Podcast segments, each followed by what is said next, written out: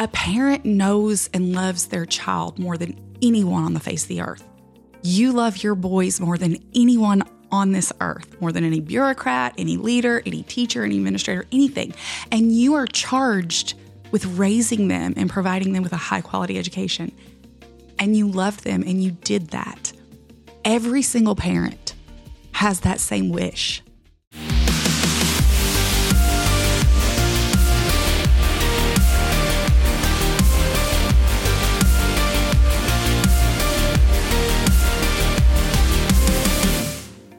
Well, Mandy, uh, I'm really excited that you could join us on State House with Frank Santos. This is uh, an issue, um, and, and, you've been doing education reform for a long time.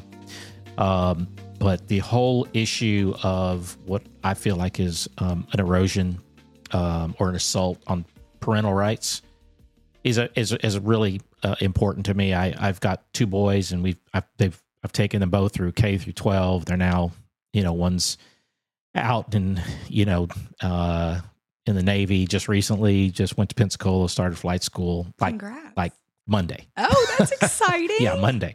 And then the other one's in college and um, in Denver.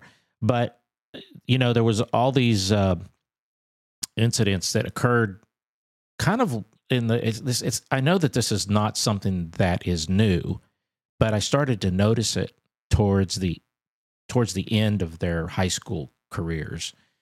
And um, and and what it was is that I felt like the schools, the teachers, mostly the administration, uh, you know, felt like they had some more control over my own children and what they could, what they should see, what they should do, and and um, than I did. And I, I, actually felt like when I walked into the school, and I had to do this a couple times, uh, almost like I was in their way and um and I, and I didn't appreciate it, and I've forever wanted to have the, a conversation about this. And when I I had uh, John Colyandro on, um, we talked about uh, you know we talked about school vouchers um, um, or school choice, and afterwards we were talking about this issue. And, and you know he mentioned you. And i said and i looked at you. I was like perfect. This is exactly what i want to talk about. And, and I, I there's a this one event. And it, it's sort of the thing it's it wasn't a huge deal, but it was sort of put things in perspective for me. And I remember uh, this is my second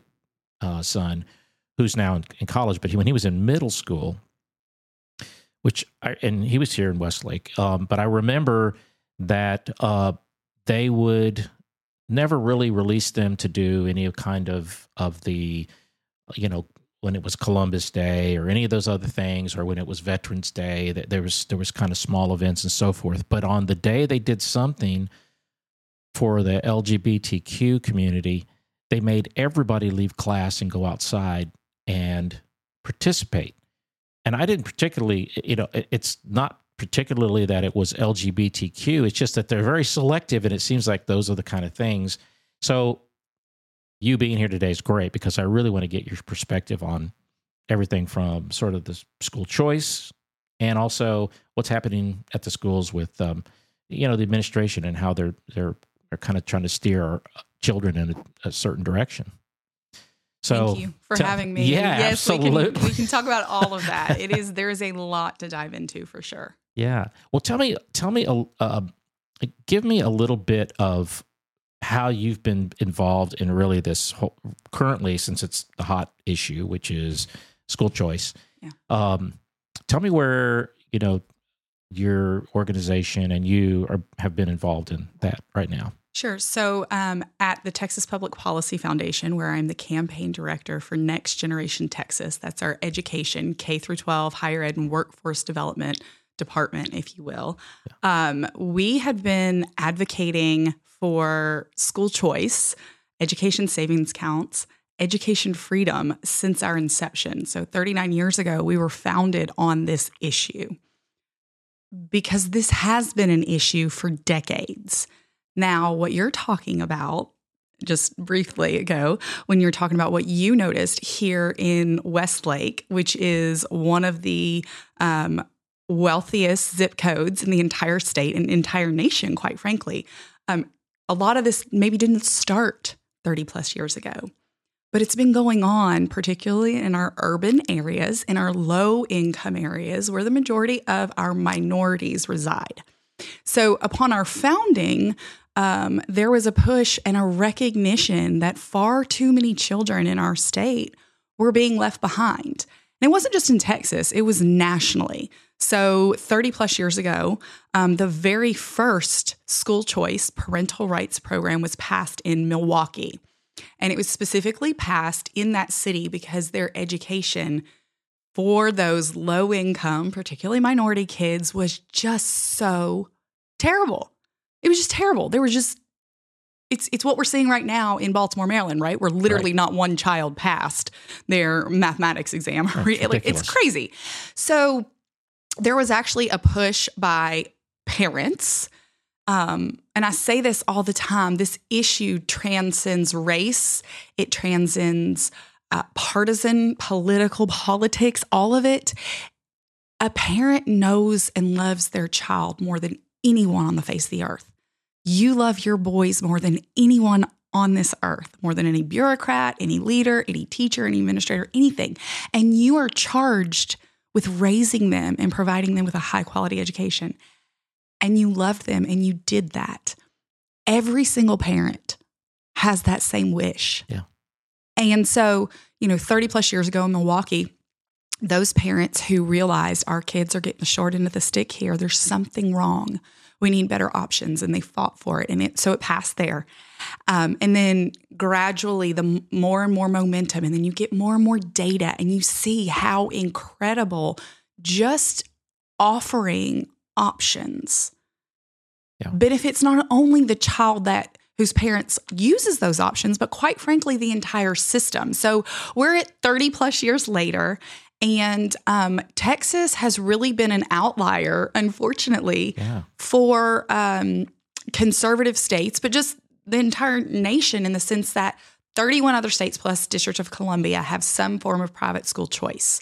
And It is surprising that we're just now. Well, we haven't just now dealt well, with it. It's try. They've tried. here's let me so this is I, I'm gonna go down the kind of the reason why if you want me to go down that rabbit hole I know Yeah, we've got a lot to talk Let's about. So I get asked that a lot. Okay, we have our leaders um, in the state. So Governor Abbott is a warrior for parents. If 100%. anybody has looked around, that man is leading this charge like no one I've ever seen across the country. And I've been in um, in advocating for parents for over a decade. So this is not. Uh, never have we seen um, a governor lead like he has. Now, don't get me wrong, there's a lot of amazing governors that are doing amazing things to push Sure. this across the line, but I'm saying this man has been out in the districts talking to not just legislators, but parents, educating them and all of that. But what's going on is Texas educates 10% of our nation's children. Think about that. We are a nation with 50 wonderful individual states. Our great state of Texas educates 10% of the nation's population.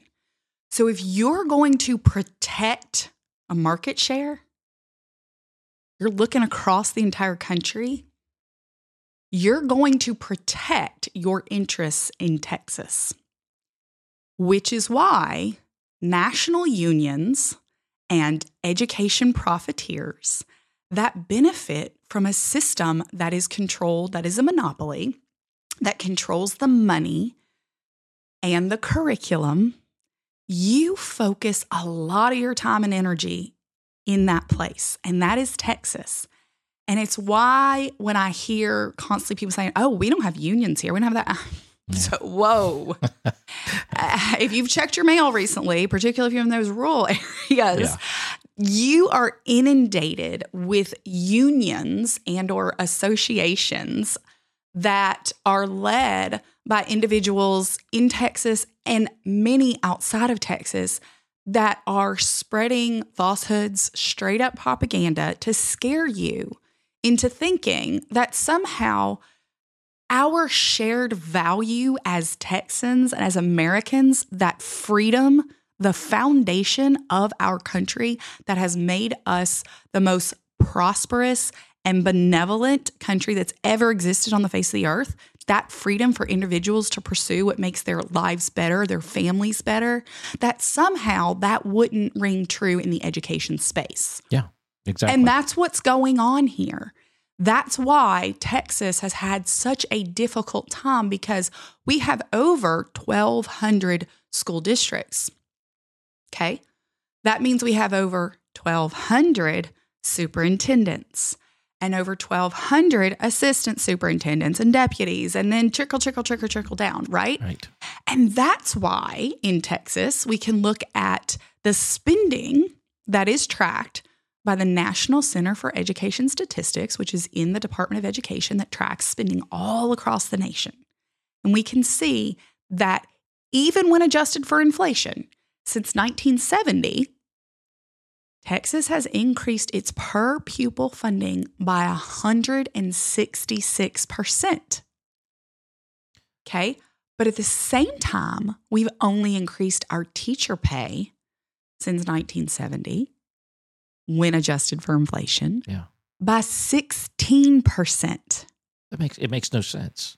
You're, it, it doesn't to a parent like you and I. Yeah. I have children. I have my oldest daughter is six years old. She's in first Oh. grade in public school, by the way. People Yeah, don't really believe That's this. good. That's a great Um, age. it is. It's a fun age. And um, I want that money in my child's classroom. Yeah. I want Mrs. K to get paid for what she is pouring into my child and her classmates. Yeah. And she deserves to be rewarded for that. So we've created a system, again, a monopoly that is more concerned with maintaining control and power and directing it to profiteers. And that's not just those within the system, the administrators. I'm not even just talking about those, those that are making hundreds of thousands of dollars a year. I'm talking more than half a million dollars a year. Yeah. More than the president of the Kind of like United being a coach for you know a, a, a, you know you move around these these administrators just more and more and over the s- more. yeah then they move everywhere and they just get they just It's make just more, more, money more. each It's time wild. And Yeah. and we incentivize great teachers to leave the classroom because we've capped because they don't want to they do not want to pay teachers more money. yeah It's intentional.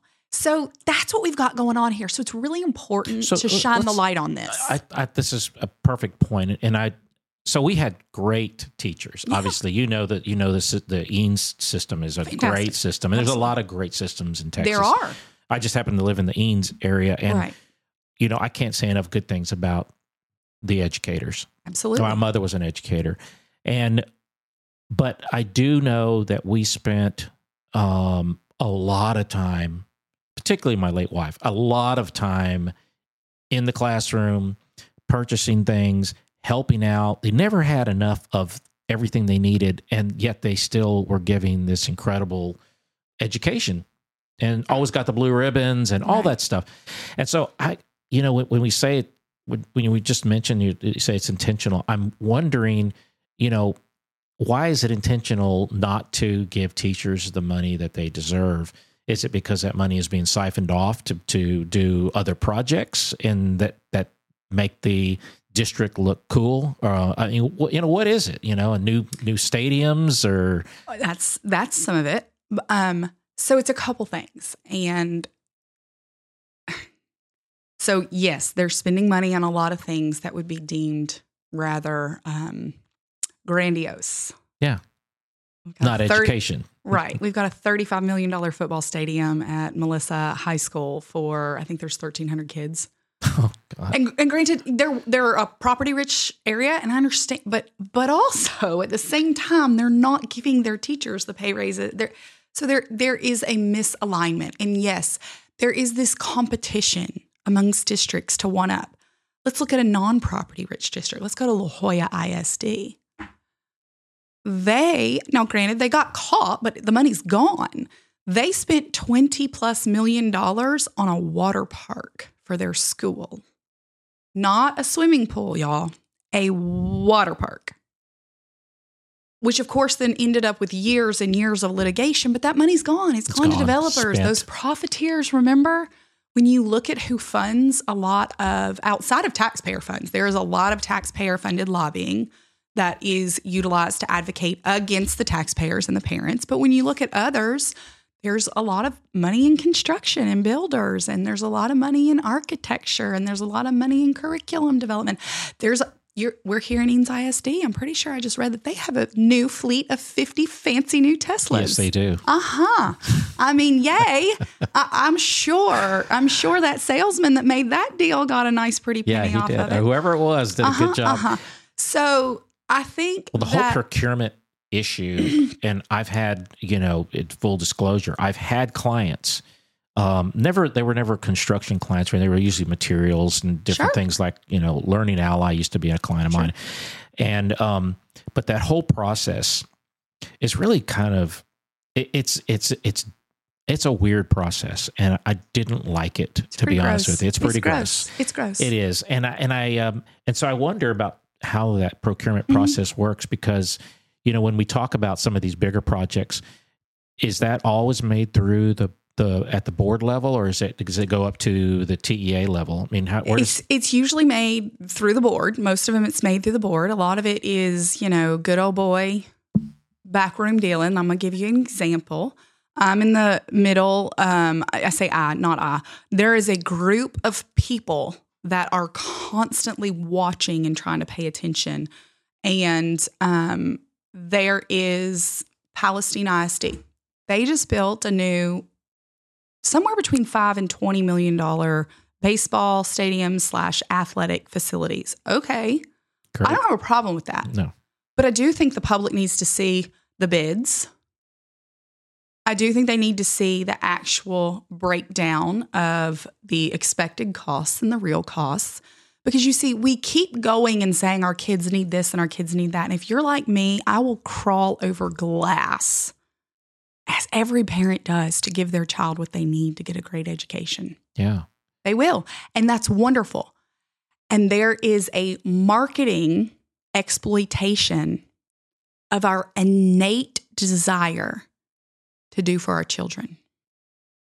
And therefore, parents and taxpayers are exploited, convinced to spend massive amounts of money, not just within, for example, the budgets that are passed right now within the legislature, but at Texas Public Policy Foundation, we have so many incredible minds that work on the policy side of things, particularly in taxes.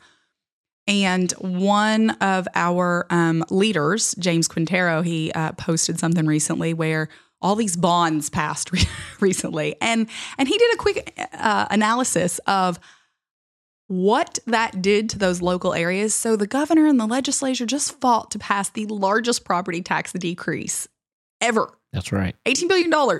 Amazing. Texans should be thrilled. Okay. So then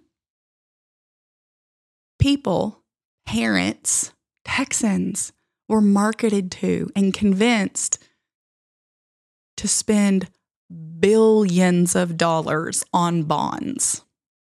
Billions. I'm going to give you an example. Prosper, ISD. $2.8 billion bond. Parents were furious. That's It's crazy. It's insane. crazy. A for- year and a half for- ago. just for the Prosper I ISD. Yes, I don't even know what it was. Yes. Okay. Yes. All right. They're fi- I mean, th- there were so many bonds. If I had my computer, I could pull it up and tell. I mean, like, it was wild. And he was just pointing out because he's smart and can figure all these numbers out. And he's like, there goes their decline. There goes their decline. There. I mean, like, it was just, it, it was crazy. And it's, and that's where I go back to these profiteers. Mothers and fathers will do anything for their children. Texans will do anything for our collective whole children. That's why I'm fighting for school choice, Yeah. is because I am tired of seeing more and more money spent with less and less accountability. But more important than that, I am tired of seeing thousands upon thousands of our children, the children that are out in the world with your children now, your young men, soon in 15, 20 years with my children that have been woefully underprepared for life. Yeah. They cannot read on grade level. They cannot do math on grade level. Let me give you another statistic. The TPEIR data from 2019 that tells us how kids there's there's a whole lot of information the Texas Public Education Information Research. It tells us what kids are doing. 2019 pre-pandemic. I like to go back to pre-pandemic stats because anytime I don't if I tell if I shine Yeah, a light on what's going on now they're like but the pandemic! And I'm like well I told you not to shut schools. I don't know what to say here. But let's let's go pre-pandemic. I'll play that game. Okay the data told us that we graduated over 355,000 Texans out of Texas public schools. Yay, hooray. That sounds great. Let's not go look at the TEA test scores to see how many could read or write on grade level. We'll we'll just we'll ignore that. But let's go and see cuz the main purpose of education, right, is to ensure that our children are prepared to launch and be happy and successful and Yeah. thriving. We want our children to be better off than we are. Every parent wants that, regardless of race, income, anything.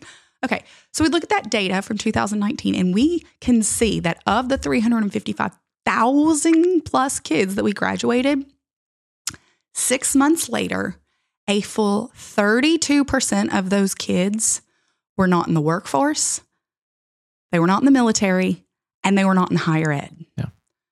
They are lost. They are out protesting for craziness, for terrorists like Hamas. Yeah.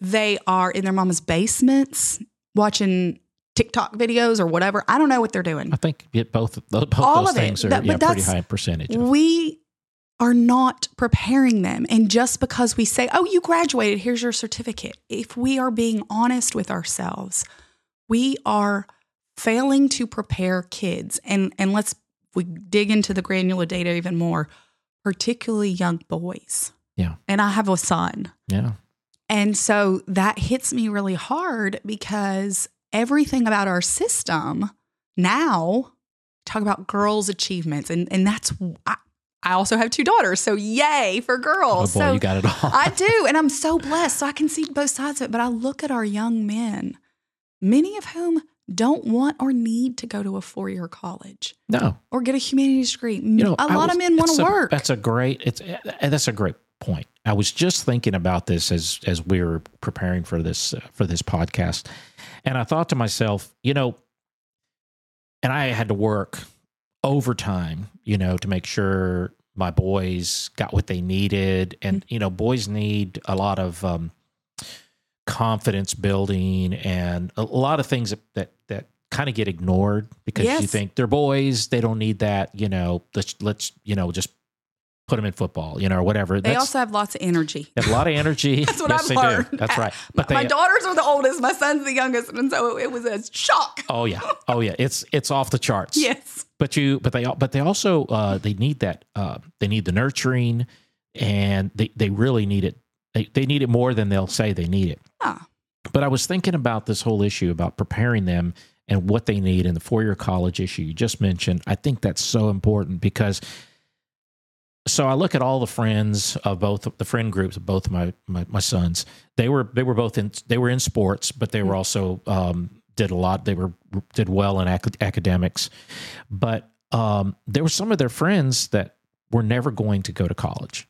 It just wasn't for them. That's okay. But there, wa- you know, it used to be back in in the day. Now uh, they had shop class, Hmm. and they were preparing them. And it sounds, you know, nowadays everybody got shop, but you know, they were preparing them for there's the jobs that are out there that make a lot of money. You want to be a welder, or if you want to, you know, be a plumber, you want to be an electrician. You those are well paying jobs that do not require you to have a four year college education, which is going to be inflated That's right. because the university, you know, the cost of university education right now is just off the charts. When when Texas A&M University can just randomly just say, "Okay, we're going to pay that 75 million dollars by Jimbo," and yet still they show up at appropriations committee hearings, which I've done for years. I've, you know, being a lobbyist for 30 years, I've been in those hallways and they're all there wanting more money That's right. but then the tuition still goes up.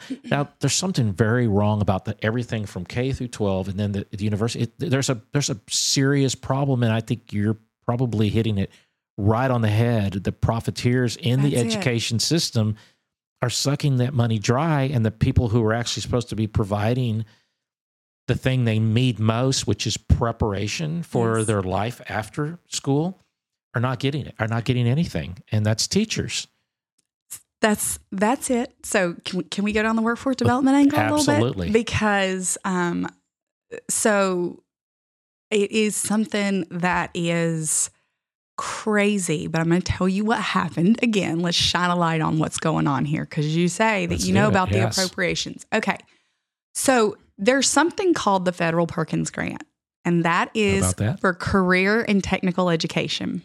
Okay, so let's there is $1 billion a year from the federal level that's sent out across our country to different states to facilitate CTE, career and technical education, the shop class that you Mhm. mentioned. Mhm. That sounds great and worth it. Let's talk about Texas.